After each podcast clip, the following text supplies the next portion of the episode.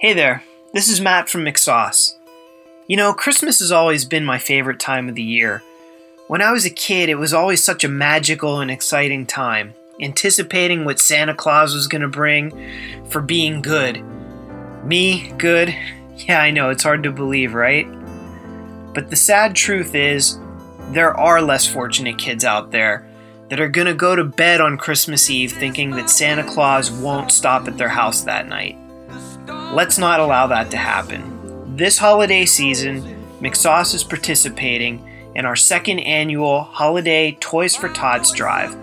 Last year, we had a lot of success, and we hope to build on that this year. So please visit McSauce.com to help donate to our 2014 toy drive.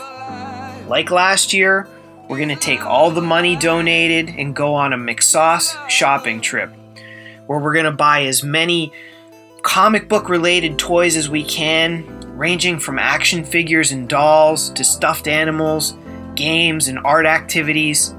Then we're going to take all the toys that we bought and donate them to Toys for Tots. The deadline is December 9th, so please don't delay and visit the site and make a donation today.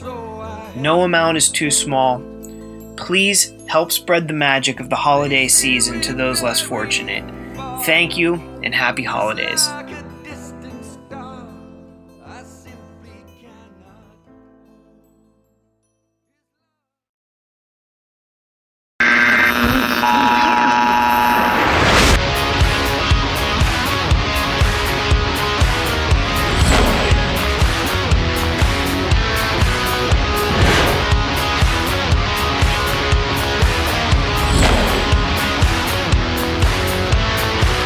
Episode 83 of the McSauce Comic Book Podcast. My name is Paul McGinty. With me, as always, are Ian Sharpley Hello. and Matt Cassell. Hey, McSauce casters. It is Monday night, November 24th, and tonight we are going to answer a couple leftover fan questions that we didn't get around to. Some leftovers before Thanksgiving? That's right, son. We're gonna get into that. What was it? Twenty second Jurassic Park trailer, and just generally talk about Jurassic Park excitement. Because by the time the full Jurassic Park trailer comes out, the Star Wars trailer will be out, and Jurassic Park will be old news. Crushed by the Force, if you Exactly. will. And we're gonna do a little what you've been reading to close out the night. But before we do any of that stuff, we send it to Ian Sharpley for housekeeping. Happy early Thanksgiving to our fans out there. You might be listening to this podcast with your family. Hopefully not. We swear a lot, and I'm sure there are kids around. so How don't do funny would that be if that's like, you know, the family's gathering around the table for Thanksgiving, and then somebody's like, "Oh, look, put on McSauce, put on McSauce. I want to listen while we eat." It's That would be the it's weirdest- a holiday tradition. I know one family that might be able to start that. That so. is the weirdest family if you're really doing that. I, I like to think of it as that it's post Thanksgiving dinner, gathered around the radio in the living room. full bellies, the fire going over like there. the early 1950s. Turn on. uh, Turn on McSauce. Yeah, let's listen to what those idiots have to argue about this week. If, if they're listening to us as a family after Thanksgiving dinner, they're probably not going to call us idiots. They're going to talk about us in reverent tones. Probably. And you can you can listen to the podcast. You can go to mcsauce.com and read the reviews like they're like they're stories from I don't know from the Pilgrims and Indians, but they're just reviews about comic books that we that we love so dearly. You can check out the web comics. We might even have some Thanksgiving inspired web comics for you on your uh, Thanksgiving, or maybe the day after on. Black Friday. Black Friday, don't forget it. That's true. Go to the Facebook page, send us a like. We actually have had a record number of likes this past week. We had nine likes this past week, so very excited. How, how far are we from 200 We are currently at 70? I think we're around 30 away, right? we are 183 right now. So Wow, we're very close 27. What, what do we say Or before 17, the new year? before the new year and we were at 60 161 162 somewhere around there a few weeks ago so we've been steadily gaining fans thank you to all the new fans and thank you to the old fans that help spread the word and support us. McSauce fans, tell your friends, even if they're not regular listeners, so long as they give us that like, we won't know the difference. That's true. And while you're telling them to do that, go to iTunes and subscribe. You can leave us a review there. You can go to Stitcher and stream us or Podomatic, stream, download, and get the classic old school episodes at Libsyn. It's McSauce Podcast at libsyn.com. How do you spell Libsyn? L I B S Y N. Liberated Syndicate. And as you heard at the beginning of this podcast, we are currently taking donations for our Toys for Tots charity. So go down to the bottom of McSauce.com, hit the donate button, and help out some children in need. Donate hundreds of dollars, because that makes our shopping spree more fun. And don't you want a fun shopping spree? I know you do. So, this week we're going to talk about all those things that Paul said at the beginning, which I forgot what we're going to talk about tonight. Before we get into that, I would like to throw a little plug for my buddy Larry Ganny, uh, old high school friend of mine. We go way back. Um, probably knows a little too much about me and everything that I got up to back in the day. But Larry has his own podcast. It's called The Guest Room. It's a multi-layered podcast where they talk about all kinds of subjects from television to movies to music. It's an interesting podcast. It's called The Guest Room. It's on iTunes, and I would appreciate if uh, you get some time, go and check it out. How new is it?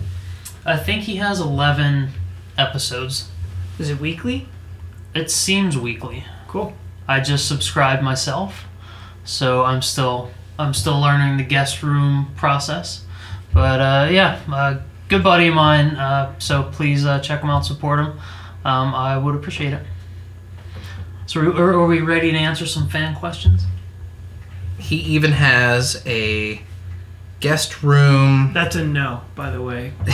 the guest room podcast does have a Facebook page, and I am now, I just, right now, right as you were listening, I liked it. Technology.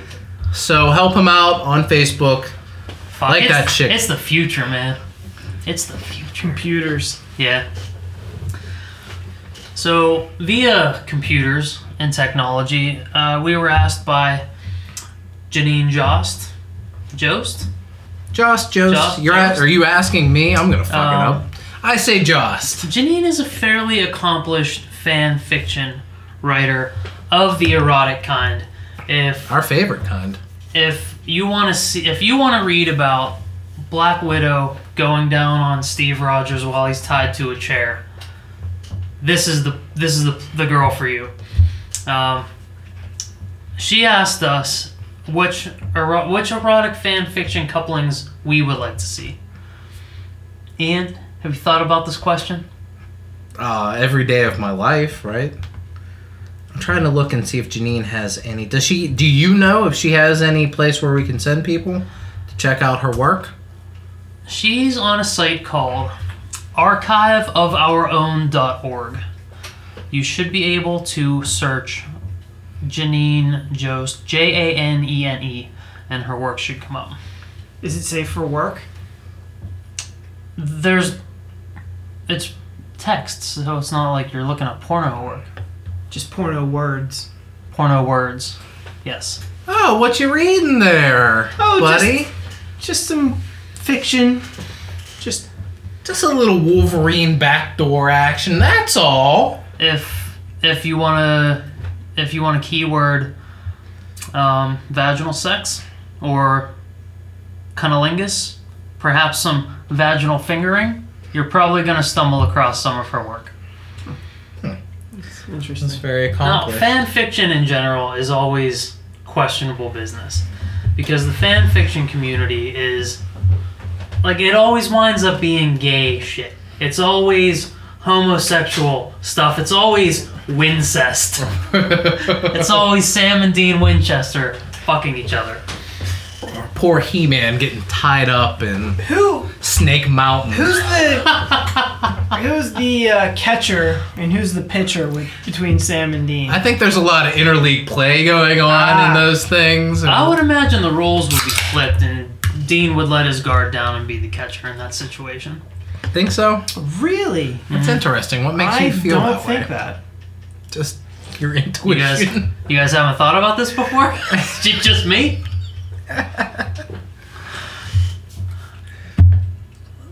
I think that I would like to see Mr. Fantastic and anybody else because I think that that stretchy dick of his is probably pretty awesome. You know what? That's that. That's what I was thinking too. And you know, she does have a story about um, Winter Soldier and Captain America going under hypnosis, and some dirty some dirty business happens. But it's not all guy on guy, and in not just hers, but in the overall fan fiction community, it's not always homosexual stuff. I mean, ninety eight percent of it, sure, but there's a two percent. So if you want to see ladies go at it again, you don't have to see Mr. Fantastic's penis. Now that I think about it, maybe him and uh, elongated man and like just stretchy dick on stretchy butthole action. That would be pretty cool. Stretchy dick on stretchy butt. Who's that? Who's the other guy? The other stretchy guy? Plastic man. Pla- Plastic Man- elongated man. No, that's who I was thinking of. Elongated man, but plastic man's the other guy, so we can get that three-way stretchy dick action, boy. so that's my answer. And tying their, their junk into knots between the three. We call that a Twizzler. She has a story called Natasha's Dirty Thirty about Natasha Romanov's Romanova, Romanova, Romanov. I thought you were Romanov. first time. I About about Black Widow's thirtieth birthday with a foursome with her, Sharon Carter, Cap, and Hawkeye, and that's great and all. alright. But if we're really gonna reach, I want to see some superpower fucking. I want to see Mister Fantastic. I want to see Hercules and She-Hulk, just two Ooh. powerhouses, just Shaking the banging mountains. Yes, just banging the shit out of whatever city city that they're in. Yeah, that would be some good stuff. Mm-hmm. I want to The see Iron Man's really What about popular penis? one is like Wouldn't- Superman and Wonder Woman. That's kind of trickled into real DC works Wouldn't now. Hulk and She Hulk be a great? But that's pairing? that's I mean that's you know cousin on cousin action. Isn't what that what makes they it like? even hotter. The, the problem I have with that is the Hulk's so big. Like, he Yeah, he grows is. to such an unnatural size. Like, I figured right. She Hulk and Hercules are more evenly matched. So then, who does the Incredible Hulk get to fuck? Uh, Thanos? Maybe. the female blockbuster from Future's End, DC, the DC book, or Giganta. I I would like to see DC's Giganta and the Hulk. I like. I'm liking this Thanos angle with the uh, Infinity Gauntlet. Can really do some pretty You know- heavy duty damage. I I'd say. I don't think you're gonna get a lot out of Thanos. The He feels Infinity Dildo. oh gems for her pleasure. that would be like the uh, Infinity butt plug with like the each The gem bead. is like Each gem is a bead. yeah yeah the bead yeah the bead yeah and you pull it out and you change time and then you, All of a sudden you're in the Wild West. you, you put that's the soul gem. I need chicken wings. That's the racist gem. Oh, But I like that. I kind of like that. The uh, yeah. see, Matt, you didn't think we were gonna have a good time talking about I'm having a really good time. fan fiction. I'm having a really good time. What does that say about me? Maybe oh. I didn't know myself as well as I thought I did. maybe See you, now you explored your sexuality with maybe us. you'd be the Dean Winchester. I like how at the beginning we were like with your family. Sit down with your family. Sit down with your family We and listen just- to anal bead play. we just lured you in with that shit. Donate for kids. And by the way, Suckers. You know what? Just turn everyone. Just turn this off right now. so okay, Matt.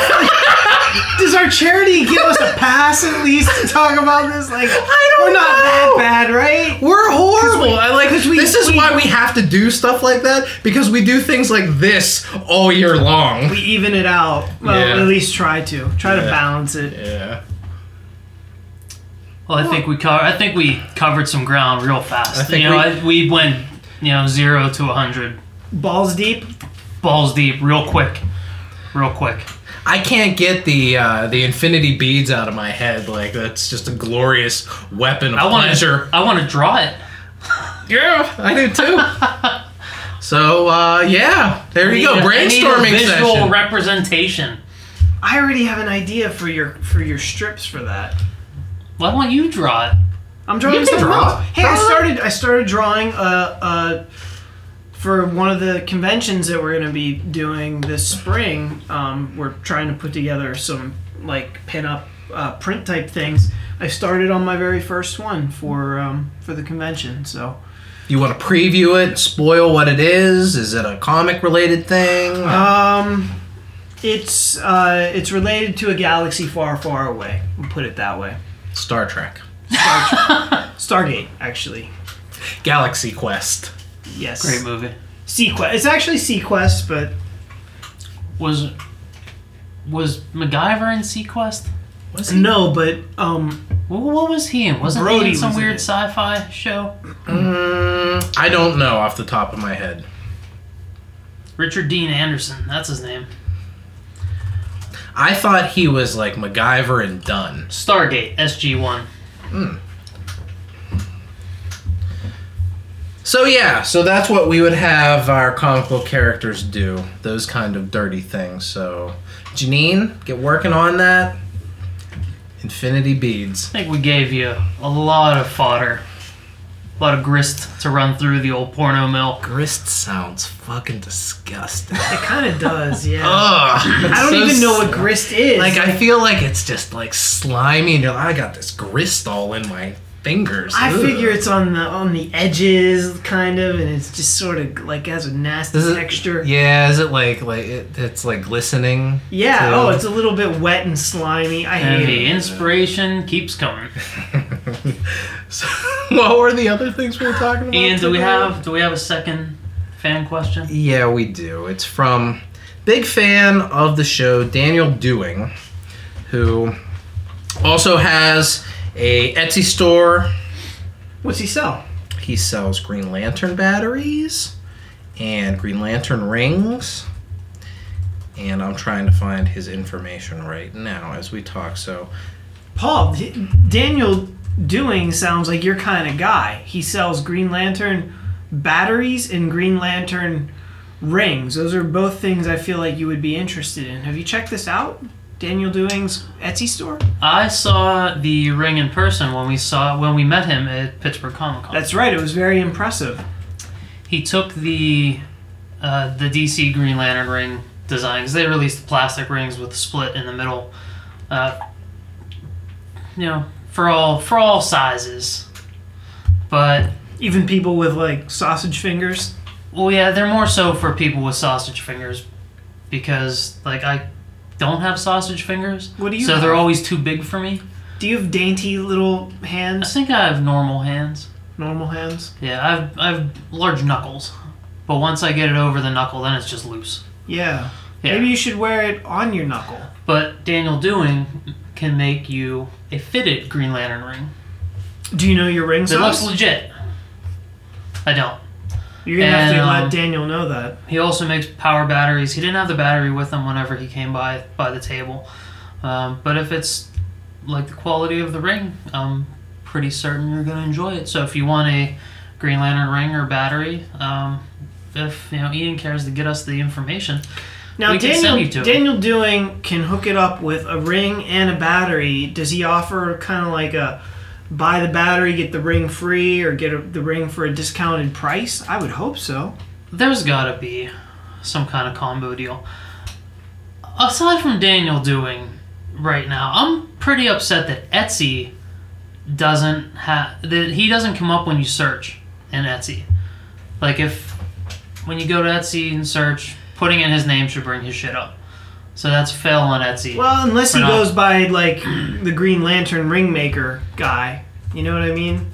Yeah, I mean, I'm, that's why I'm having some trouble here. It's uh, doing cosplay productions, but it doesn't have his site and the link to his site. And I know that we've talked about it in the past, but I will get it. up Ian, could you here. text him real quick and find out what his Etsy site is?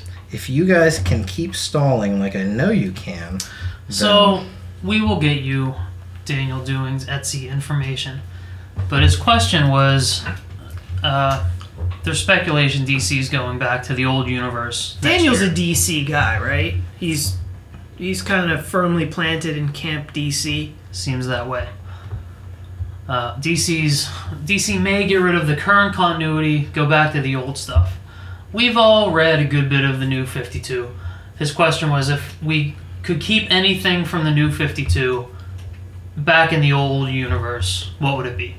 That is the right question. That's correct? correct. That's correct. What would what would you keep from the New Fifty Two and translate into the to this current universe that they're setting up in Convergence, or if you would bring over any of the stuff from the 2011 universe, you know that that.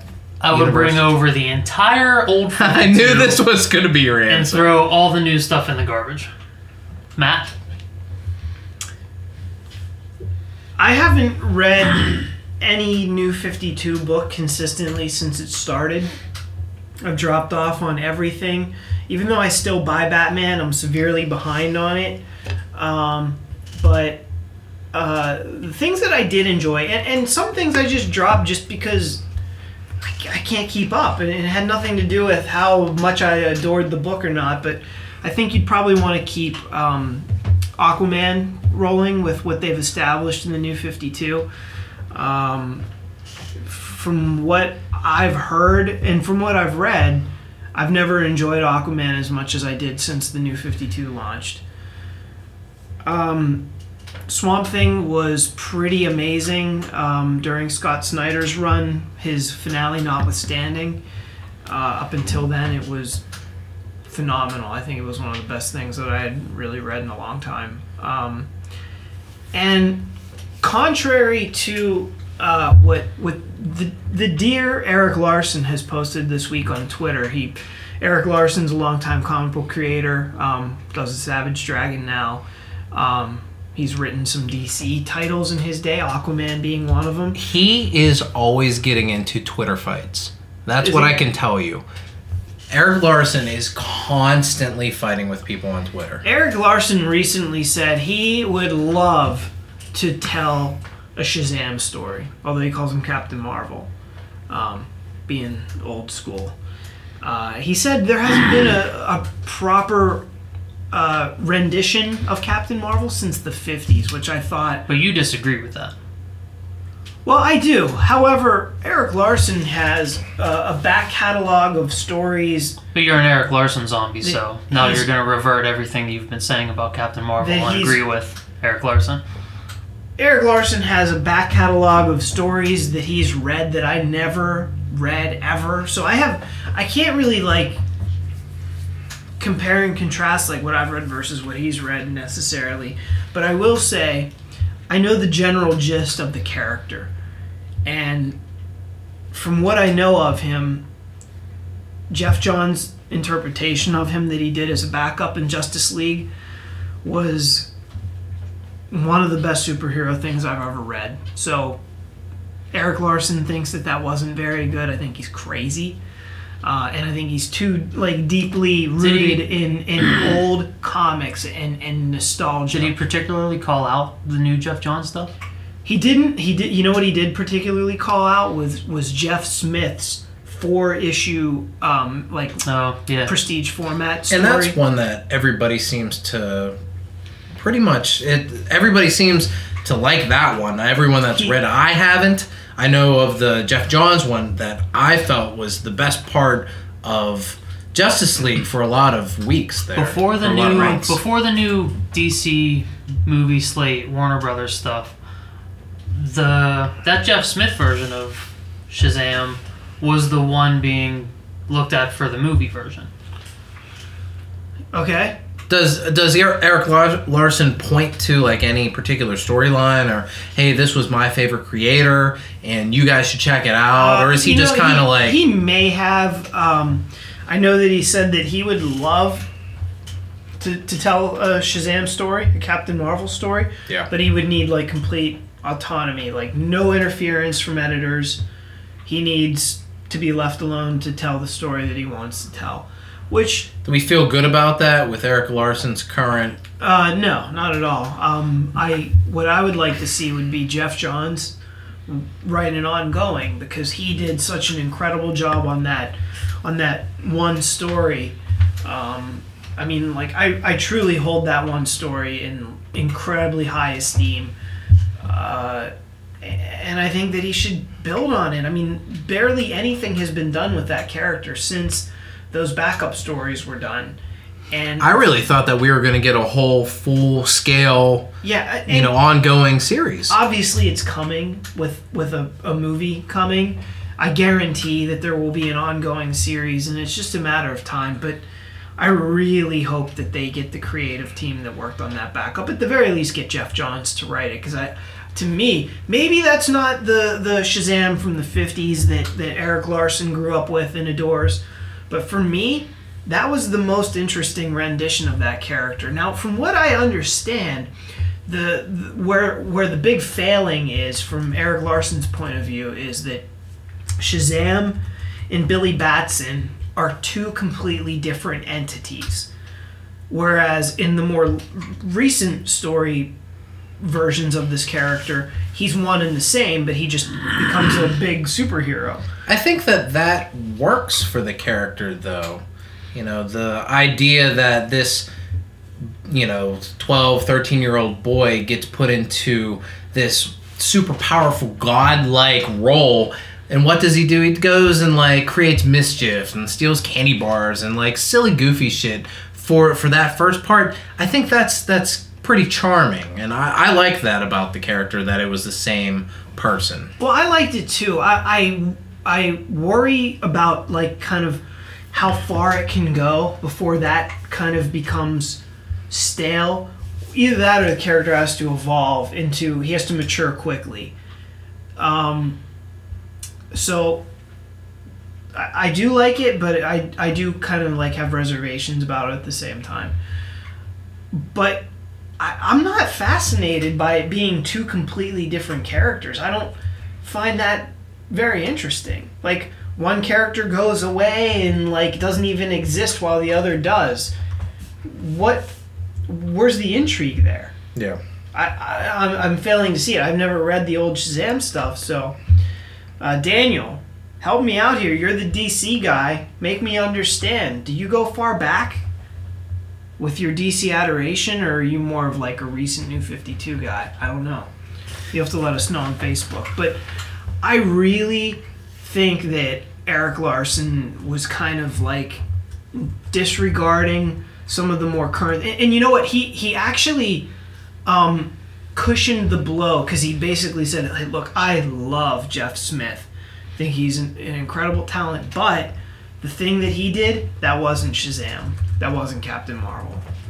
And I just I, I read it and I, I thought it was Captain Marvel, um, but you know my my uh, comic book encyclopedia knowledge is not what, what Erik Larsen's is. It doesn't go back as far. Yeah, but you're still a knowledgeable comic book reader with your own thoughts about storytelling and what appeals to you. So Well, if you older- felt that way about the book, and a lot of other people did too, I Oh. think maybe Erik Larsen is just maybe he's just stuck in that A lot of us, that's exactly it. A lot of us do get hung up on the things that we're nostalgic for, the things that kind of we experience during our formative years, whether that be our formative years in comic books or literally our formative years growing up.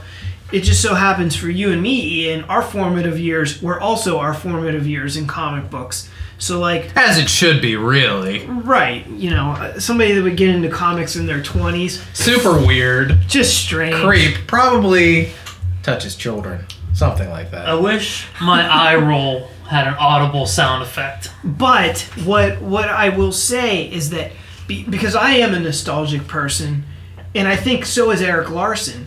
He really the things that resonate with him are the things that when he first got into comic books are the things that he truly enjoys that harken back to the times like in the in the 60s when he was reading comic books or maybe the you know early 70s when he was young. Whereas, like for me, early '90s comics really hold a special place, and I know that you know they get bashed and made fun of a lot because it, it did also coincide with the speculator market where everybody thought that you know they were going to become rich, and there were a lot of stupid things that came out of the '90s. But There's a lot of flash and There was, but there there was was- still substance, but it was more the sparkling die cut foil stamp cover over you know really good storytelling. It was there, but there was so much of that other stuff. there stuff. was so much of that other stuff, but I won't say it was more of the other stuff than quality stories. Because you know, I'll point to the '90s, and y- and you have like. uh, You know, the death of Superman. You had Knightfall. You had Valiant Comics coming onto the scene, and, and they were specifically recognized as being just great stories. There was no flash and you know gimmicks I think gimmicks the about death them. of Superman is a little gimmicky, don't you think? The think? death of Superman is all. It's all. It's one giant fight. There's no good story there whatsoever. I thought It's- it was a cool fight. It's after. Yeah, but it's it's just a fight. There's no story. After he's dead, that's when you get to some cool shit. the reign of the, death of Superman, Superman. I thought was a pretty Yeah. intriguing. Yeah, but story. the actual death of Superman story that was just all gimmick. Well, I don't think it was all gimmick. I think it was I think it was a quality story and and it was built upon significantly with Reign of the Superman, Funeral for a Friend. Um, I feel like that stuff defined the time period. Like in 15 years or 20 years since then, what what's defined Superman? He's been forgettable. There's been nothing but You can point to All Star. Superman, which you know a lot of people can ba- barely All Star Superman. All Star? Superman was huge. I mean, huge Yeah. All Star Superman. compared to like Death of Superman. Well, nothing's gonna be as big as You Death can't- of Superman because Death of the of time it Superman came out. was on TV. People were flocking to the store to buy that bagged Right. issue That was have huge. never. Yeah, that is that was huge. also 90s. That that was huge. But, But, I'm, I'm as far saying as that being a huge book now, All Star Superman was enormous. I disagree. I think that it started out with um, with a lot of hype, but because it couldn't maintain any kind of consistent schedule, by the time the whatever it was, twelve. No, see came- now, All Star Superman was on a much more streamlined schedule than All Star Batman. I, I- know that's like saying, uh, I, I knew you were going to go there. Right, you're Yeah. exactly right. It is like saying, uh, I can't even think of the analogy, but the point is. All Star Batman wasn't even on a schedule. It just No, no, one, no, no, one, one every. but All Star. Superman finished the entire story, and it came out in a fairly, a fairly at a fairly timely, um, in a fairly timely manner. I don't have the release dates in front of me. I don't either, and let's not look them up. Let's just have a conversation. We don't have to look at Paul's. As Paul is fucking looking them up. But look, I'll eat my words, but I'm pretty But, sure. but I'm let's right. let's like let's forget that. Let's just talk about the story. That is the story that people point to as one of the quintessential Superman tales, even though it wasn't in a regular, you know, the Adventures of Superman or Man of Steel or anything like like a regular Superman title. It was actually like an Elseworlds kind of book. People still point to that and say, "Do you want to read a really good Superman story? Here's this, or here's um, you know, Superman for all seasons. Here, here are these books that are you know not necessarily Superman in in the current continuity, but these are great reads, and it falls in there. Right. Well, maybe I'm wrong, but I don't feel like Superman, All Star Superman, falls in with Superman for all seasons. I feel like that was a little bit more well renowned. I think so All Star All Superman. Seasons is kind of a sleeper hit. Maybe. That's a really good. I remember. story. I remember Oh, it when it is. came out though. There was a lot of hype because it was on the tails of um, Long Halloween. the Long Halloween, which was like super well regarded. Like All Star Superman is so weird and and like kind of different and kind of far out. I feel like it doesn't have that mass appeal that I think. But they made a cartoon out of it. I think that. your Like, definition of far out and unreal are different than mine. Because those are adjectives I use for All Star Superman, which is fucking nutso. that's But what I just That's said. what he's talking about. All Star Oh, Superman. but, but for all seasons, is a, That's- that's is not what he's straight up talking about. grounded good Superman. He was saying Right. that All Star Superman is far out and weird. It's but I, insane. but I think it's still accessible, and I think that people there. I'm going to talk about later on when we get into what you've been reading. I'm gonna talk about a Grant Morrison Well, thing you know, going- that's super fucking crazy. Going back to Larsen, uh, you know, being in love with a certain version of a character, it's clear Morrison loves Silver Age bullshit because He loves All-Star everything. Superman is a straight up Silver Age sci-fi story. It's not a superhero story by any stretch of the imagination. It's a sci-fi story, and I don't like it. That's weird because you like your sci-fi superheroes, but you don't like a superhero story centered in like the sci-fi universe. Because Green Lantern is treated like Star Wars treats sci fi. It's more action adventure than it is a sci fi story. Like Star Trek All Stars. is sci fi. Right, All Star Superman treats Treats, treats it kind of like, Like- how Star Trek treats sci-fi. Right, but Green Lantern treats it like Star Wars, where it's more swashbuckling action adventure. Same with Nova. But All Star Superman is just nutty. It's it's classic Morrison nut nutness. Still held up as one of the benchmarks of Right. The soup, And you you may not like it, and that's a taste kind and of still thing. a It's- much more coherent, well thought out, put together story than the actual death of Superman. Not not World Without a Friend or funeral. Funeral for a Friend or Reign of the Superman. Because those in them by themselves are good stories. But Death of Superman, it's one big fight. It's a terrible villain just created to kill Superman. There's no rhyme or reason for any of this to be happening. None oh, of we'll give other- him all of the B-list heroes. to None of the other legit- this terrible Right. villain that can tear through everyone and Superman. It's it's straight up '90s gimmick. We're gonna kill Superman. That's it. But the actual there's no there's no story. You don't know where Doomsday comes from. He just shows up. He sees a wrestler on TV and he's like, "Oh, he's in Metropolis, so I guess I'm gonna go there to fight this wrestler."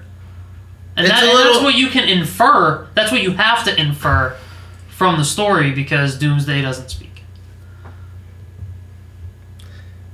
I forget where we were at. I had no problem Superman. with it being a, a knockdown, drag out fight. I want the death of Superman to be the mother of all fights, which it basically was, especially that final issue.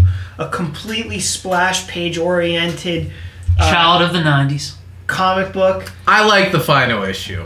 I like that. I also That- am a big fan One of the, of the best well drawn comic books ever. the I mean, it- the Knightfall. Batman Bane new Batman Bane fight. I thought was a really well put together fight as well. It wasn't the Oh, yeah. all splash pages and everything like that, but I thought that was a good fight. Just the way that it was structured. But don't you also want it to have some emotional weight to it? Don't you want it to mean something? I thought there was. I mean, when Superman died in Lois Lane's arms, I thought there was emotion to that. I was But like, you the, fucking. in the bulk of the whole story, who the fuck is Doomsday? No one gives a shit about Doomsday. If he's fighting Brainiac to the death, or Bizarro, or Lex Luthor, it has it has this built up history to Did it. they ever flesh out Doomsday? Like, do we know who, Yeah. who he is? Do we care? Was it better when we didn't know? Doomsday's know? had a shit ton of different origins because they never gave him. What's in the first place. 2011 version? Because that's where we're going to. That's where we're going with all this. I think. The new 52 version? Well, we're gonna wipe out the. Don't we think that we're gonna wipe the new 52 out? Isn't that what is going to happen? I think so. You oh, you guys think New Fifty Two is going away? I I think so. I think it's gonna be an amalgam of the two. I th- I think it'll be an I amalgam too, but I think New 52 Superman is going away. Probably. But I think everything is still going to lean more New Fifty Two than than pre New Fifty Two. you think so? I would say the majority. I mean, more than fifty percent.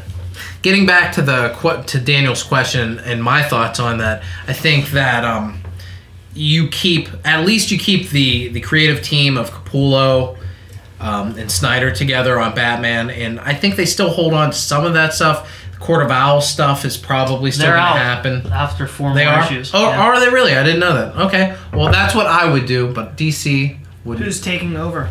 I don't know. They haven't announced it yet. Wonder Woman's origin, I think, is something that was good that came out of the New Fifty Two.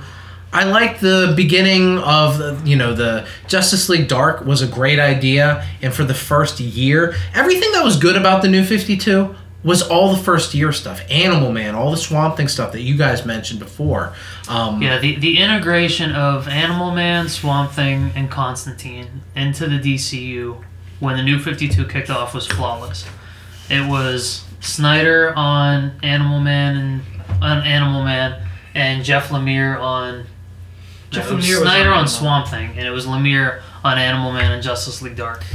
And it made total sense. I mean, you had it wasn't like the silliness of Azzarello's Wonder Woman where it was essentially an Elseworlds book. But even And- still, there were good ideas there. Right, Like the in- seeds of that that book were really cool, but they just never tied into Right, the DCU which is what was nice about Swamp Thing, Animal Man, and Constantine is that you saw all these other aspects of this greater world around them. Like all this crazy shit is going down in Wonder Woman. Like London's getting blown up. There's just crazy shit happening. And no nobody is heroes, coming to. no one else is there, and an Earth populated with heroes. Nobody. Come on, Azzarello. I know you're highly regarded, but Is Azzarello American or is he British? I don't know. um, I think he's American. Nothing, and I know that we've talked about this. I don't Uh, think yeah, any he's of from us. Cleveland. It's about as American as you can get. From the Midwest. Probably a big Browns fan. We hate that here. Oh, you hate that here. You may hate that here. I'm not a Browns fan. Anyway, I don't think that any of us have liked anything that he's ever done besides like the first three issues of Wonder Woman. Other than that, every book that I've ever read has been kind of strange and kind of boring. The first to be couple honest. arcs, maybe three arcs of his Wonder Woman story were really good, but by the time you get to that third arc, then it's like, where are we going here? Yeah. It just felt like it was starting to drag, and there was no real end game in sight. But yeah, overall, uh, I'm not a big Brian Azzarello guy. He has a hand in Future's End, which I really like, but I don't know which part's his. For all I know, the parts I'm disinterested in are the parts that he's writing. I read the um, the Joker graphic novel by Brian Azzarello a few years ago and really enjoyed that with art by uh, uh, Lee Bermejo. Bermejo, who who drew. You know what my favorite thing he ever drew was the um, the Batman Noel Oh. graphic novel that came out about three years ago. One of the prettiest books ever. Were they both on the Luthor one shot? Yeah. What? Lex Luthor, kind of in the same vein as Oh. Joker. It was a little bit before Hmm. that. Um, I wasn't sure if they were the same team that did that. I also read Broken City, which was the storyline that followed Hush in Batman, and I remember liking Ah, I hated it, hated but I don't remember anything about it. You know what I liked? I, I remember liking the covers. Yeah, The covers were real graphic looking, and it was were. just very different. For what? Um, the Broken City. it was Oh. the Yeah. yeah. Keep talking.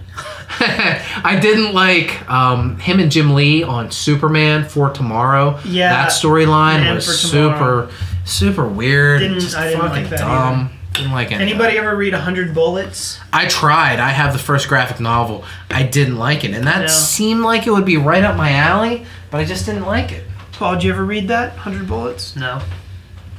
No, I had no real desire to read a hundred bullets. So getting back to you guys seem to think that that the new Fifty Two is gonna primarily go away. What what makes you think that?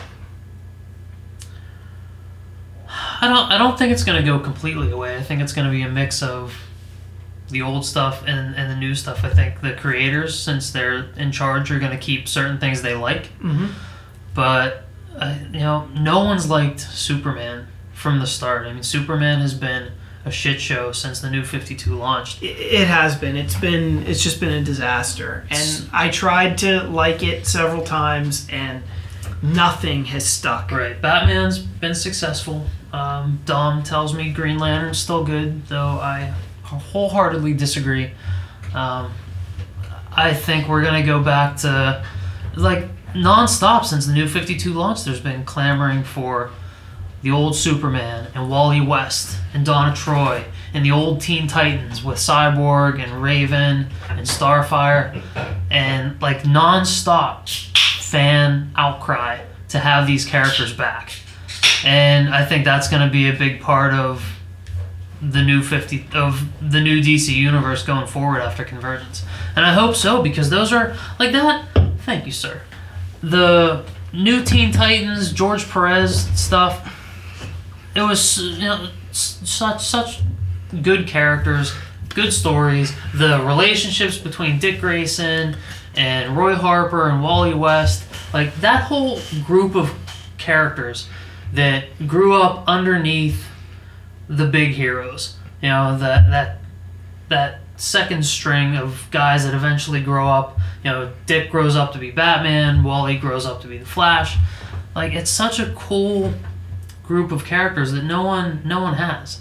Like you know, there's guys like Patriot from Marvel, but he Yeah, was the- not. It's not like he was ever Captain Captain America's protege. Yeah, Like, that- Bucky took the mantle for a little bit, but like Wally was a, a real character. Like Wally was the Flash, and it's just a really it's a really cool you know development for a character that was just wiped out. And fans have never let that go, and fans haven't warmed up to this new Wally West either, who's only Wally West by name. He doesn't resemble Wally West. He doesn't act like him. He doesn't look like him. He's only Wally West by name. So I think he's going away. We're going to see Donna Troy come back because she's already been teased in Convergence promos. Um, that's the stuff I think they are going to bring back, and that's the stuff I hope they bring back. What about uh, where does Batman's son Damian fit into this? I know that they killed him about a year and a half ago. I feel like they could back. I I think that they could probably, if they're going to reset the universe, they could even get away with bringing Jason Todd back as Robin, especially since he hasn't really been featured all that much as a Robin in the New Fifty Two, and people loved him. So I think that you could bring Jason Todd back. Wait, Jason, wait. Jason Todd means Tim been Drake? back. Tim Drake, Tim Drake, not not the Red Hood. Yeah, Tim Drake. Tim Drake's and Tim Drake's another character that has had constant fan support. That fans rioted when DC was like, "Well, he was never really Robin. He went right to Red Robin." Red Robin, Fans yeah. freaked the fuck out, and that's another thing that fans have been vocal about since 2011 when this kicked off. So I think the Batman mythology will go back to the way it was with the. It wasn't. He And hasn't it's not been even Batman for five. It's not years. even yeah, like it's not like that hard of a Yeah. fix either because that five year weird constrainment that they put on it, that's the thing that screws everything up. So you take that away, you fix all of the problems that the new 52 put on Batman. And Damien's a fan favorite, so Damien's gonna come back. I- They're do bringing we- Damien back right now, Right. and by the time Convergence starts, I think Damien Damien will He'll be legit. back as the Robin. So Yeah. what? Do I we mean, like that? I mean, like Absolutely I, not, because I like Tim Drake. I like Tim Drake better, too. In my mind, it's Robin. His time as Robin wasn't over. Well, you But know I what? also- fuck, fuck Kingdom Come. That's the only reason Tim Drake isn't Robin because they were like, "Oh, look how cool Red Red Robin, Robin. is in his cool Red Robin Wasn't outfit. that we gotta though? get this into continuity." Or am I wrong? Uh, Wasn't that Dick in? no, it was Come? Tim. It was. Yeah, Who was Dick? Dick was dead. I don't know. maybe maybe, maybe it was I Tim. just Maybe it was made it up. Dick in, in that, but they couldn't put Dick in the Red Robin costume because he was becoming Batman. At the time, right? But like I liked Dick as Batman, Damien as you could have Robin. stopped that sentence right there. Like I, when I, I, like was in the West, I liked Dick. Dick. That's a recall from last week, folks. Listen to it, episode eighty-two. Loyal fans know. I like that whole um, the Scott Snyder version of the Dick Grayson Batman and uh, Damien as as Robin. That whole dynamic that they had was it was really solid. It was really enjoyable. You can't go back to it now because Bruce Wayne's back from being shot with a time bullet. He went back to the Wild West too, I think. Read some erotic fan fiction about that. this could be a good time for for DC to sort of kind of hit the reset button a little bit with their films coming out.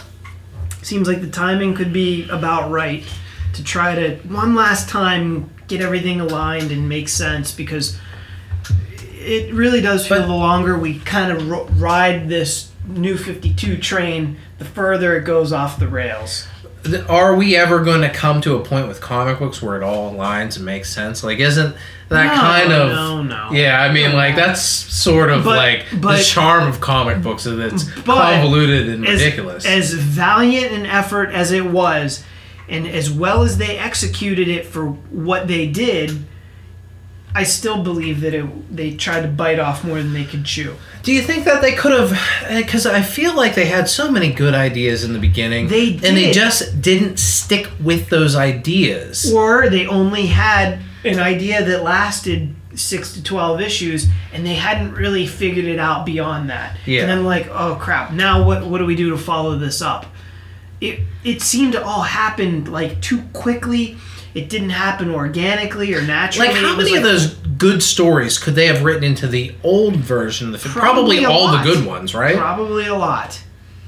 Like the Court of Owls, you could still tell that story Exact- in the old. I don't look at Batman in the New Fifty Two almost as any sort of reboot anyway. You know, like Even the Swamp Thing stories, you could tell in the old version. You could form a Justice League Dark. It wasn't like any of those characters were radically changed. What sucks by the about 52. what sucks about Batman if they try to revert it back is that it's not going to because the Golden Boy Scott Snyder is not going to let Harper Oh, yeah, Conroe that's why, yeah. fall by the wayside. All the stuff that he's built so far is going to be continuity. They can go back and say, yeah, Tim Drake was just Robin at some point, but now he's this, and now Cullen Rose Bluebird, and isn't it cool? Super cool, super progressive. Diversity. By the way, I finally found Daniel Dewing's Etsy store. Etsy.com backslash shop backslash doing cosplays. So thank you, Daniel, for that. doing cosplays. I like that. Yeah. It's Backslash like doing what? is a like a verb. His email is doing nothing, and then some other stuff. That's Wait, run that by is me that again. really his Backslash name? what? Is it what's Daniel's real last name? doing. His his email is doing nothing, and then It's Done. forward slash, not backslash. it's backslash. No, that is a forward slash. It's leaning forward, like you going read back. left to right. That's backslash. Matt, tell him what that is.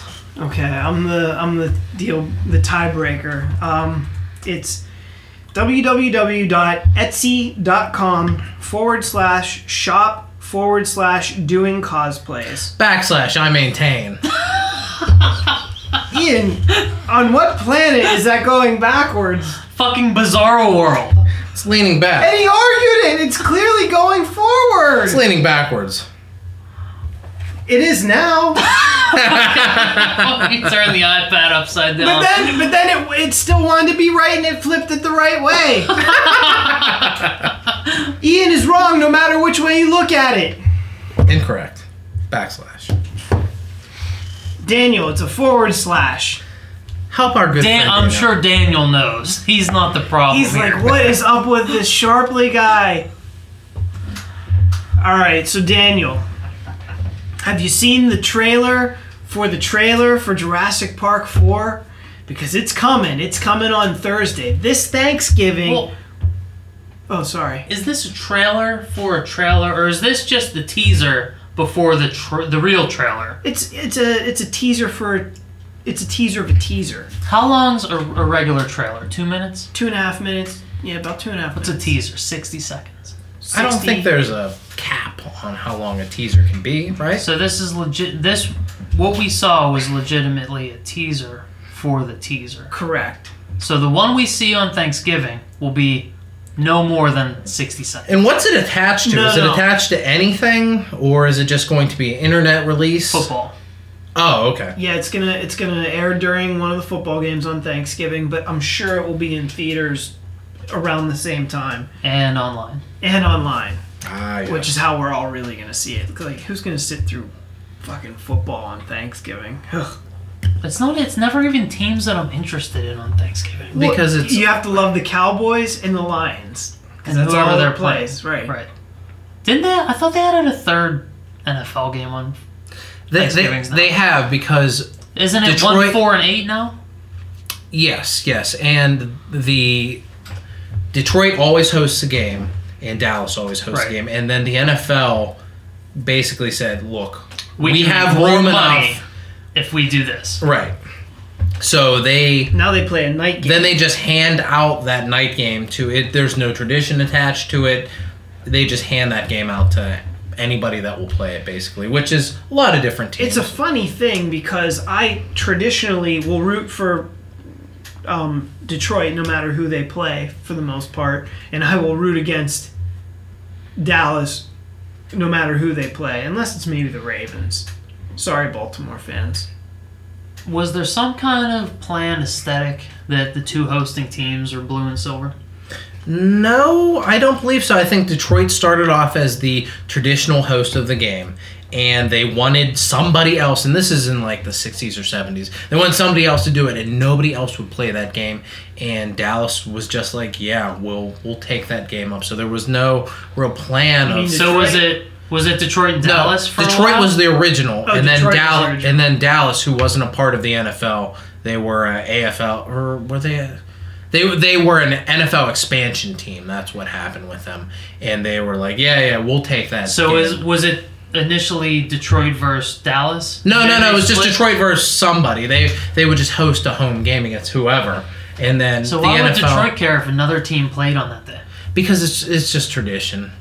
They just want to hold on to. It's no, only, no, but you said in the beginning it was just Detroit playing. Why would they care if there was a second football game? I don't think they did care, but then eventually, after it, it had been for years and years and years, Detroit and Dallas, then they cared because that tradition had built up. But when they added Dallas as a second game, nobody cared at that point. Nobody wanted that game. Okay.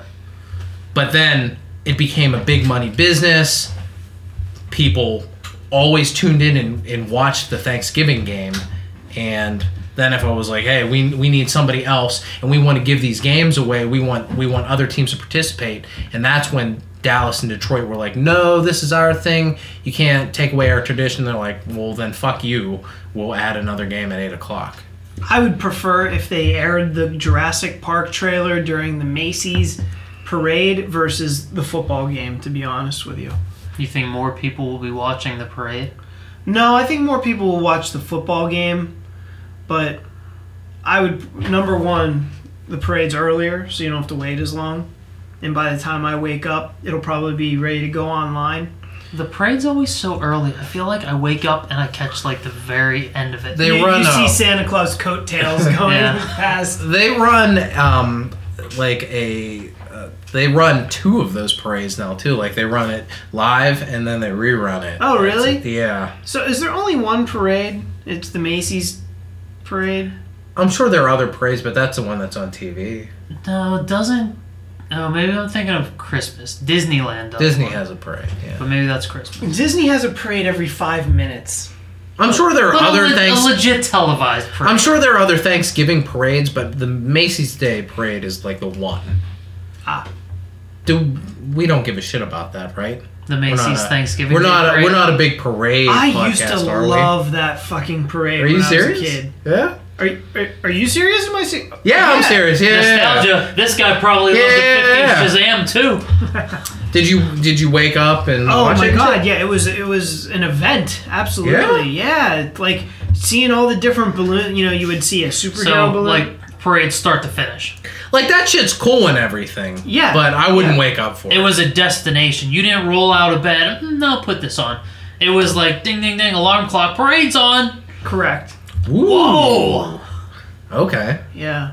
And and still to this day, I'll never like nowadays I will not wake up before the parade starts. The parade is well underway by the time I roll out of bed. And if I happen to put the TV on, I'll be like filled with warm feelings of nostalgia, and then I'll put Grand Theft Auto 5 on and start killing fools. Thanksgiving. Ah. Thanksgiving's not a nostalgia holiday for me. You know what? I gotta tell you, Thanksgiving is quickly becoming my favorite holiday. The dark horse holiday, of course. Are there any other contenders? Well, yeah, um, I thought my, Halloween was your favorite holiday. my, my three favorite holidays are Christmas, Halloween, and Thanksgiving. And Thanksgiving was always a distant third. Matt, isn't that a really easy three? They're pretty give much me- the only holidays. No, no, no. Give me Fourth of July over some of those. You want Fourth of July, Fourth of July is in the top three. a little Kwanzaa, a Little oh. Martin Luther King Jr. Day, some, to round it all out. some Arbor Day, Earth Day, President's Day, where you can get a good deal on a car. Flag Day. Columbus Day just to be celebrating murderers and lies about American history. Hmm. President's Day. We said that already, but yes. You can Easter. Learn, you can learn about Oh our yeah, forefathers. Easter. Easter. When I was a kid, you know what? big Easter's one. a pain in the dick. I hate Easter. I'm gonna put it Oh, out boy. there. How is I Easter fucking a pain hate in the it. dick? It's just so much. What do you mean? What are you hate it. talking about, freak? I just hate it. It's just uh, too much. I've never heard such nonsense. What? How is Easter? Like, okay, Christmas. I can see you saying, "Oh man, there's too much. That's a pain in the ass. I gotta buy for Christmas everyone." has been a pain in the ass for a week now. Easter is nothing. It's just this day on so Sunday. much, so much eggs. I don't like What? eggs. What? So much eggs? You gotta hard boil them, and then you gotta dye them. Oh wait, hold on a second. You mean who's forcing you to eat eggs on Easter just because they're part of the holiday? Like they're shoving eggs in his in his mouth. And he's like, saying. "Oh, it's so much eggs." Too many eggs. Too many eggs, and then like ham. Like I don't like ham Oh, all slow, that much. slow your roll, son. Like That's my uh, go-to. Really? Oh fuck yeah! Fuck this turkey bullshit this Easter week. Ham. ham, no Wait, thanks. what? I'll do Christmas ham is fine, but Wait, Easter why ham, is it bad on Easter, but it's okay on Christmas? It's too much. You're crazy. You're absolutely crazy. So I, I don't understand this this egg business. You just get tired of seeing eggs. Just too many of them. I don't like them. Like And then they hide them, and you're like doing stuff, and then you oh no, it's eggs. who's hiding eggs for you? It's your Easter egg. hunt, Thirty right? years old. Wait, how old is he? Thirty-four. Yeah, Yeah. You're 35. four. You're 34. So yeah, I mean, if you hate the eggs, just don't find them. Let them be. They're hidden. everywhere. I can In- understand in, if in if June you're you'll come going. across one, but no big deal. I can understand if you're going to your folks and it's just fucking egg dinner, just Egg egg, salad. We're gonna have egg Just salad. egg salad. That's you know what. eggs for dessert. Yeah. Let's go with that. And then there's like egg soup, and you're like, oh shit, I don't want egg You soup. drop And soup. like, why don't you just wash it down with this egg smoothie? Have some eggnog to The drink. three of the three of us have been friends for a long time now, but it's it's oh, me this, and Matt a couple years. it's this podcast that every so often we're like, holy fuck, did we just open a door about someone that we didn't know about before? Like this weird Easter aversion. I don't hate it that much. I'm it's doing just this craziness because like Now you're just covering up your idiots. No, I, I don't like eggs, and I do feel like Easter is a little bit of a pain. in the A lot of travel? holiday. No Lot more of than. Christmas, certainly. Equal to Christmas, less presents. there isn't a more like invasive holiday than Christmas. It, it consumes but- our lives. I don't like the Christmas season, but I love Christmas and Christmas Day. You, it is so funny because I'm like the opposite. I love the Christmas season and everything that it represents. Like in Fantasyland, in reality, it it, it like That's in 'cause you hate your Fantasyland, family. It's supposed to bring out the best in mankind, and we're supposed to be great to one another, and we're all supposed to live in harmony and peace on earth. Right. But in reality. It's a shit show, and everybody's out for themselves, and it's all about commercialism and individualism, and just it's it's like humanity's disgusting underbelly of of of disgust. Everybody's impatience boils to the top, Yeah, and it's horrible. So like that I don't like. I like it in theory. but know, that's not what I'm saying. I'm saying the actual day and spending the time with your family Once getting to. all the hustle and bustle is over, yeah, I, I hear you. You know what would make Christmas better? If it was in June. Because on top of the crowds and the hassle to buy presents and spending all that money, you're cold, the weather's shitty, you gotta struggle to get places.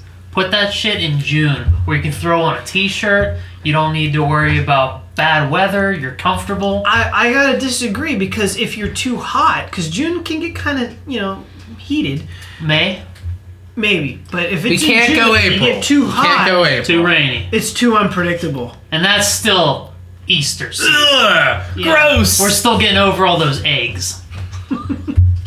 But but it, being hot actually makes people even more angry and moody than being cold. But Junior, when you're I don't cold, think you Junior's Doesn't I don't. I don't know, man. Like I get I'm in a worse mood in the winter than I am in the summer. No matter how hot I am, I'm fucking pissed in the winter when I'm cold. Because you have more layers that you have to drag to the mall. Don't go to the mall. I was at the mall about two weeks ago. Um, it was right after Halloween, and I was at the mall, and it was on a Saturday. And I realized that I will not be going back to the mall until the new year because the crowd was unreal, and I was just surrounded by the just the dredges of humanity. the unwashed, The filthy, unwashed, filthy. hoi polloi. Yeah, like Excuse me?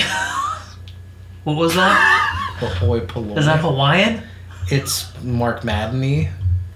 What is it? Hoi. Well, polloi. anyway, The hoi polloi. But getting getting back to my my current f- holiday front runner, the dearly beloved Thanksgiving. It is a day that I would think you would like Sharpley because it's all about family and being together, and it it like excludes all the bullshit commercialism, and it's strictly about togetherness and a good meal how could like it it's like the perfect day and it's like kind of like low stress low key but like very enjoyable Thanksgiving is constantly getting shit on because even even now, Black Friday starts during Thanksgiving dinner. Yeah, Yep. it's it's already been here's steamrolled. here's something that i want to point out how ironic is it that people will will get up from the table at thanksgiving where they're sitting with their families and enjoying themselves and they'll push themselves away from the table get up and go shopping to buy these assholes presents that they probably don't even deserve and because And meanwhile, you are just sitting enjoying a meal and enjoying a holiday being together with that same asshole that you're buying a present for. Gotta go, Big Lots got TV on sale. All in, in an effort to save $100 on a a shitty hundred- TV. that's a hundred dollars. Why are we like all Pittsburghese? Like those are, That's like, who people are, goes like, to see them Black Friday deals. And Black and Gold Friday deals. Black Gold Friday. black and gold. But anyway, I wasn't sure if you were doing the chick from American Horror Story or Pittsburghese. I was, Oh, man. Well, it's one of But anyway, how ironic is that that these people will will abandon their families to go buy their family shit that they can give them one month later? Fuck that. That's ridiculous. And because they push away from the table, that means that two hours before that, someone else's family member had to leave the table to go listen to that person at that retail location yell at them about the fucking deals that they aren't getting or whatever Right. shit. So, Thanksgiving's a great holiday.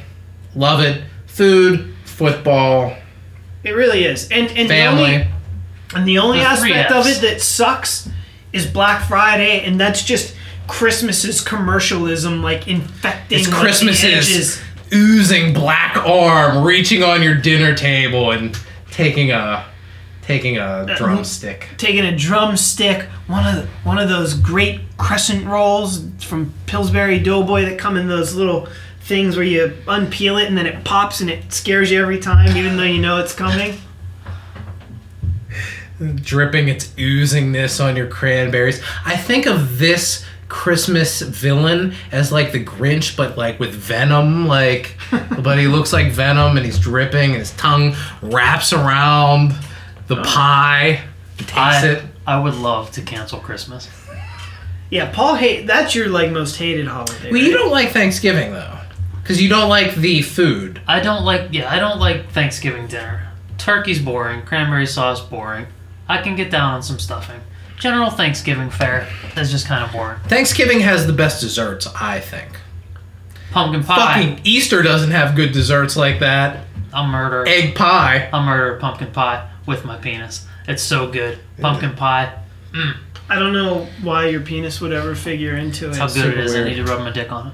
But Easter has peeps. Every Peeps- holiday has peeps, peeps now. don't- Thanksgiving or, or Halloween has peeps. I'm surprised there aren't turkey peeps out there. There should be. You should have like black cat peeps, right? And then like pumpkin, Pumpkin peeps. peeps. That's for African American month. what black cat peeps? They Were we afraid of? Honda. You know, your black peeps. Ah, Yeah, turkey Chris- peeps. the What, problem- what kind of Christmas? Reindeer peeps? The problem with Christmas is that it's too it's it's too invasive. It is. There used I to be agree. a time, and this is I'm gonna get up on my old man soapbox. There was a But like, time. each each holiday had their or had their allotted time. Like it had its own zone, and yeah, you don't cross over Halloween- the zone. Halloween was its thing, and then Thanksgiving was a thing, and then after Thanksgiving, that's when the Christmas season begins. But now Christmas is up right after Halloween. Christmas, Dude, it's steamrolls. infringing on Halloween now. Yeah. Even Halloween can't stop the immovable force that is Christmas. And everyone loves Halloween now. Like Halloween's popularity has skyrocketed. But people love Christmas even more. Why? But It's do such they a pain love in it, or do they ass. feel- They get shit. They, They get feel presents. like Fuck they it. feel guilted into liking Christmas Fuck and participating in Christmas. Think back to when you were young, and not just because you believed in Santa Claus or whatever, but just the general vibe. Like years ago when you were younger, it was so much better than it is now. Is it? Was it? I think so. Christmas for sure. But if you were if you were a kid now, I'm sure you're getting the same pleasure out of Christmas that you did that you did when you were a kid. When did- Kids now are getting that same business. When we were a kid, when we were kids, were we amped about Christmas in October? Like I can't No. remember. Like when did the no, se- because it wasn't until after Thanksgiving because Thanksgiving was a real holiday then. I wasn't. I wasn't now even allowed to think about Chri- like I was. it's- now it's it's a in- holiday Yeah. adjacent to I was forbidden from thinking about it until Thanksgiving. I remember after Thanksgiving dinner when I was a kid, I would sit at the kitchen table after, even after dessert had been eaten, and I would start making my Christmas list, all the shit that I wanted. Thanksgiving and your been- mom would break your fingers. Thanksgiving has been relegated to the Isle of Misfit holidays with Hanukkah. Oh, poor Hanukkah. And Hanukkah Easter, was the apparently. first, the first to be uh, aggressively taken over. I might become Jewish just to celebrate Hanukkah in spite of Christmas. You, Kwanzaa's Do always open. Kwanzaa. Fuck my Catholic heritage. And I don't even know when Kwanzaa is for real. It's Kwanzaa's the day after. Christmas. Oh, 26th. God. What, That's why you don't have Fuck. soul. what fucking shitty timing.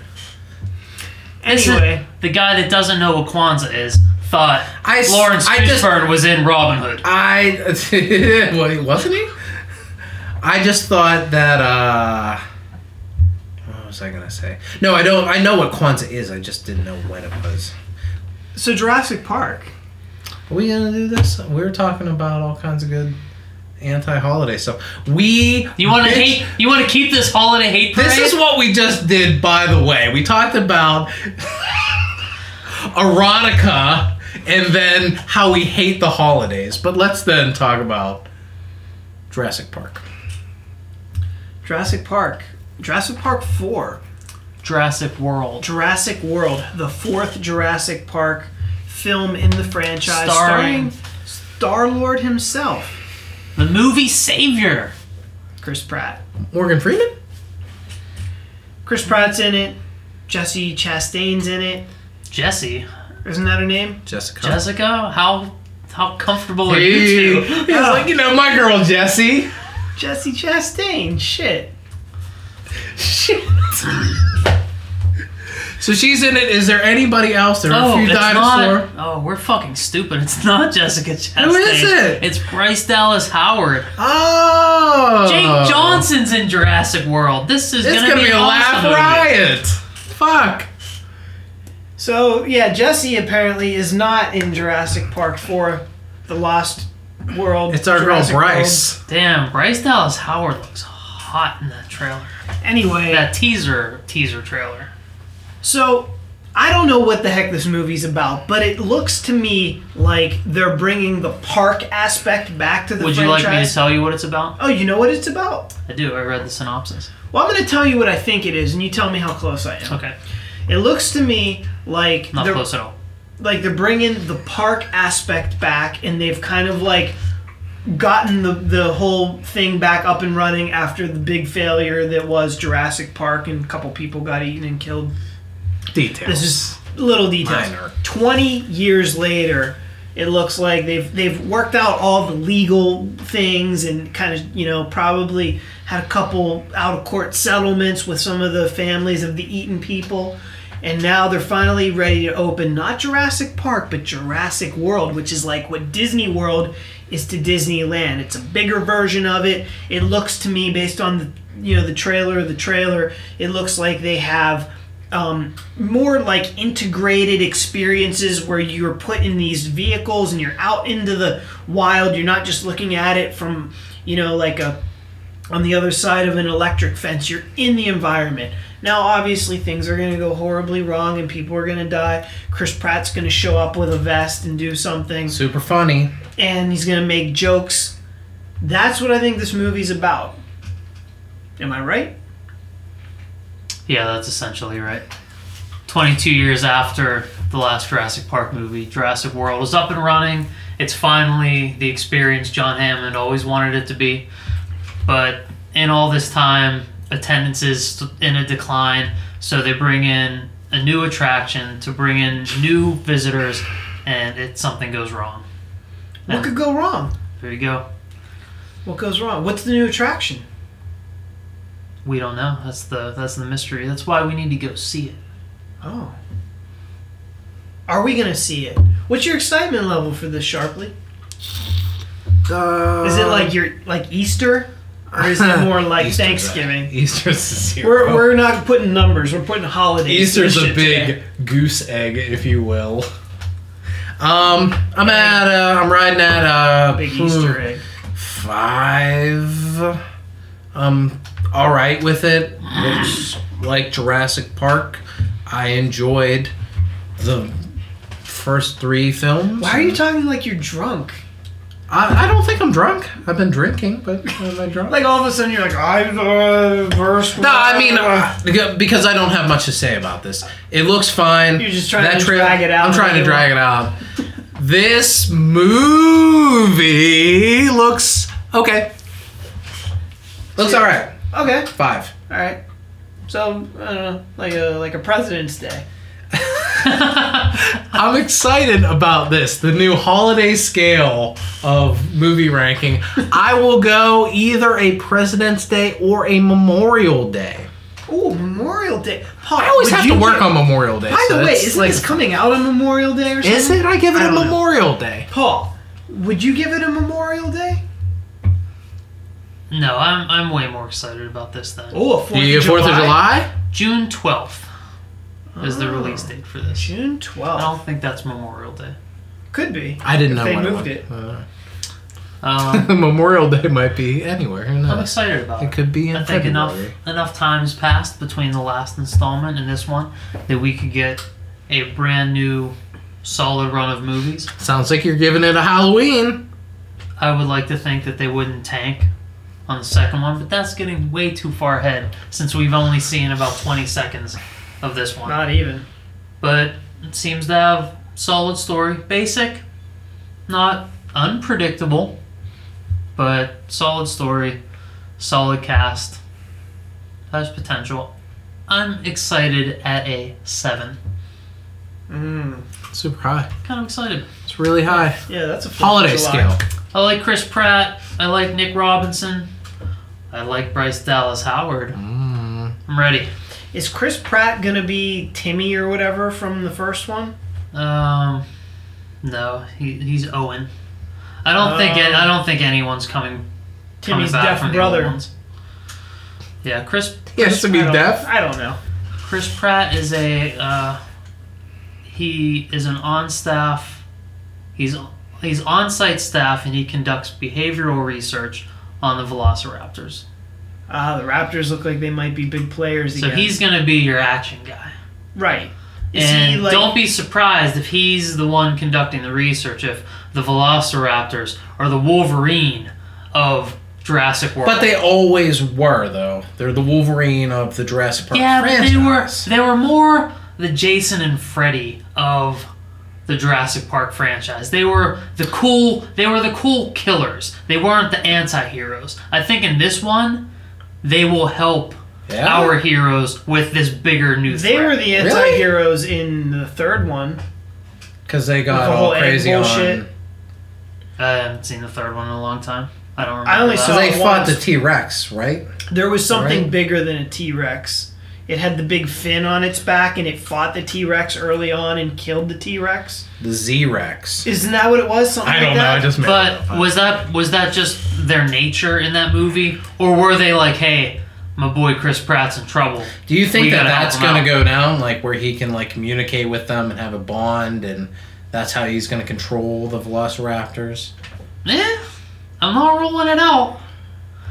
Actually, I, He's I, not. They're not going to be. we're talking about it, uh, yeah, I, I, I, see. I don't. I don't know why. Ugh. Do we like that? no, I don't know why this this would be a big point of the this early plot synopsis if that didn't come into play later. Ugh. I'm not saying they're gonna be the Chewie to his Han Solo, but maybe.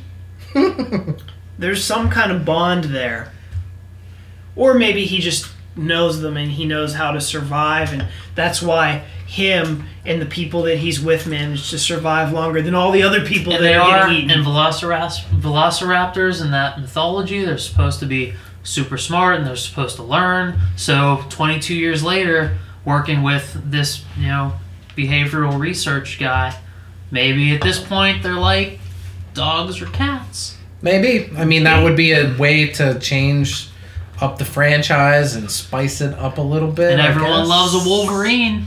Based on more recent scientific evidence from what I've seen, like on the Discovery Channel and stuff, turns out that dinosaurs aren't all that accurately represented in the Jurassic Park movies up to this point.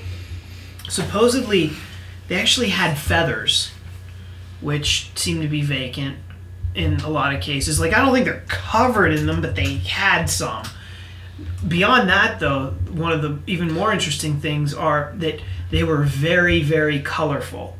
Um, whereas in the movies, they're like earthy tones and stuff, like your more traditional reptile. They're your basic lizard color. but it, based on what they've able to been able to like extract from the fossils and stuff it turns out that they actually had like a lot of pigment and coloration and, and variation in their That's kind of interesting. I'd like to see an artist rendition of what that would look like. yeah well there's actually like you can see it on youtube there's a whole like special on it where they explain how they were able to determine the color of these dinosaurs and it, it was just like if you go to YouTube backslash dinosaurs with feathers, uh, actually that's a forward slash but How do you not know what a forward slash is? it's a commonly misunderstood term.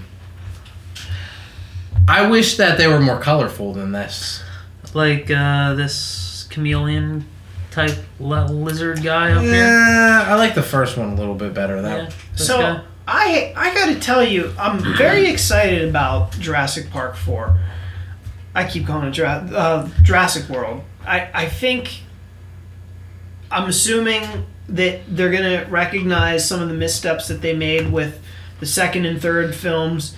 Um, I think that Chris Pratt is a good current choice as as the leading, you know, main character. I think that he's, you know, he certainly is going to have um, the charisma of like a Jeff Goldblum. Uh, I don't know if he's got quite the the acting chops necessarily, um, but we'll see. The one of Did the you just things. say Chris Pratt is a worse actor than Jeff Goldblum? Well, I was thinking also Sam Neill. Um, both of those Yeah. guys. I know that whenever Steven Spielberg cast the original group for Jurassic Park, he went with like good actors and, and not necessarily action heroes and stuff. Whereas Chris Pratt probably leans a little more toward the action hero character now. He's had this role in the bank for a while. True, he has. Uh, I don't know exactly what it was that made his star explode, but I mean, it seemed to all happen at once. I feel like some executive or something finally like binge watched Parks and Recreation or something was like, this guy is fucking hilarious. I need him in my movies. But he's so different in everything else than he is in Parks and Rec. I think it was probably you mentioned earlier today Zero Dark Thirty. That Yeah. probably because that kind of I mean, was the a- start of his action hero it was. He was upswing. and and I think also he transformed his body literally. He's kind of doughy in Parks and Recreation, He's And- fat. You can say it. And he has since gotten very muscular. A- And you know what? I think he's gone back and forth from um, being, you know, kind of ripped He's the to Kelly. doughy. he's the Kelly Clarkson again. of acting. Because in between Zero Dark Thirty and wow, yeah. in between Zero Dark Thirty and um, Guardians, I think he was in what's the Emily Blunt, Jason Segel movie, the like five year engagement or something like that. Yeah. Where I he was Paul like- know that. Um, he was pretty heavy in that as Okay. well. Five, yeah, five year engagement. So and and that was in between those two roles where he cut weight, put weight on, and then cut weight again. So yeah, Jurassic Park, you're excited. Paul, I you're am. excited. I'm- um, um, all right, it'll be fun Yeah, whenever it I'm comes out. Definitely a Halloween on it. I'm sitting at a Memorial Day. Paul, This is a really weird scale. fuck you. Because Pick it's- one. It's so individual for each one of us. So what what holiday you know apply to it? I'll give it an Easter. I don't want to hype it so much as a Halloween or the vile Christmas, but a solid holiday that can stand on its own. Easter.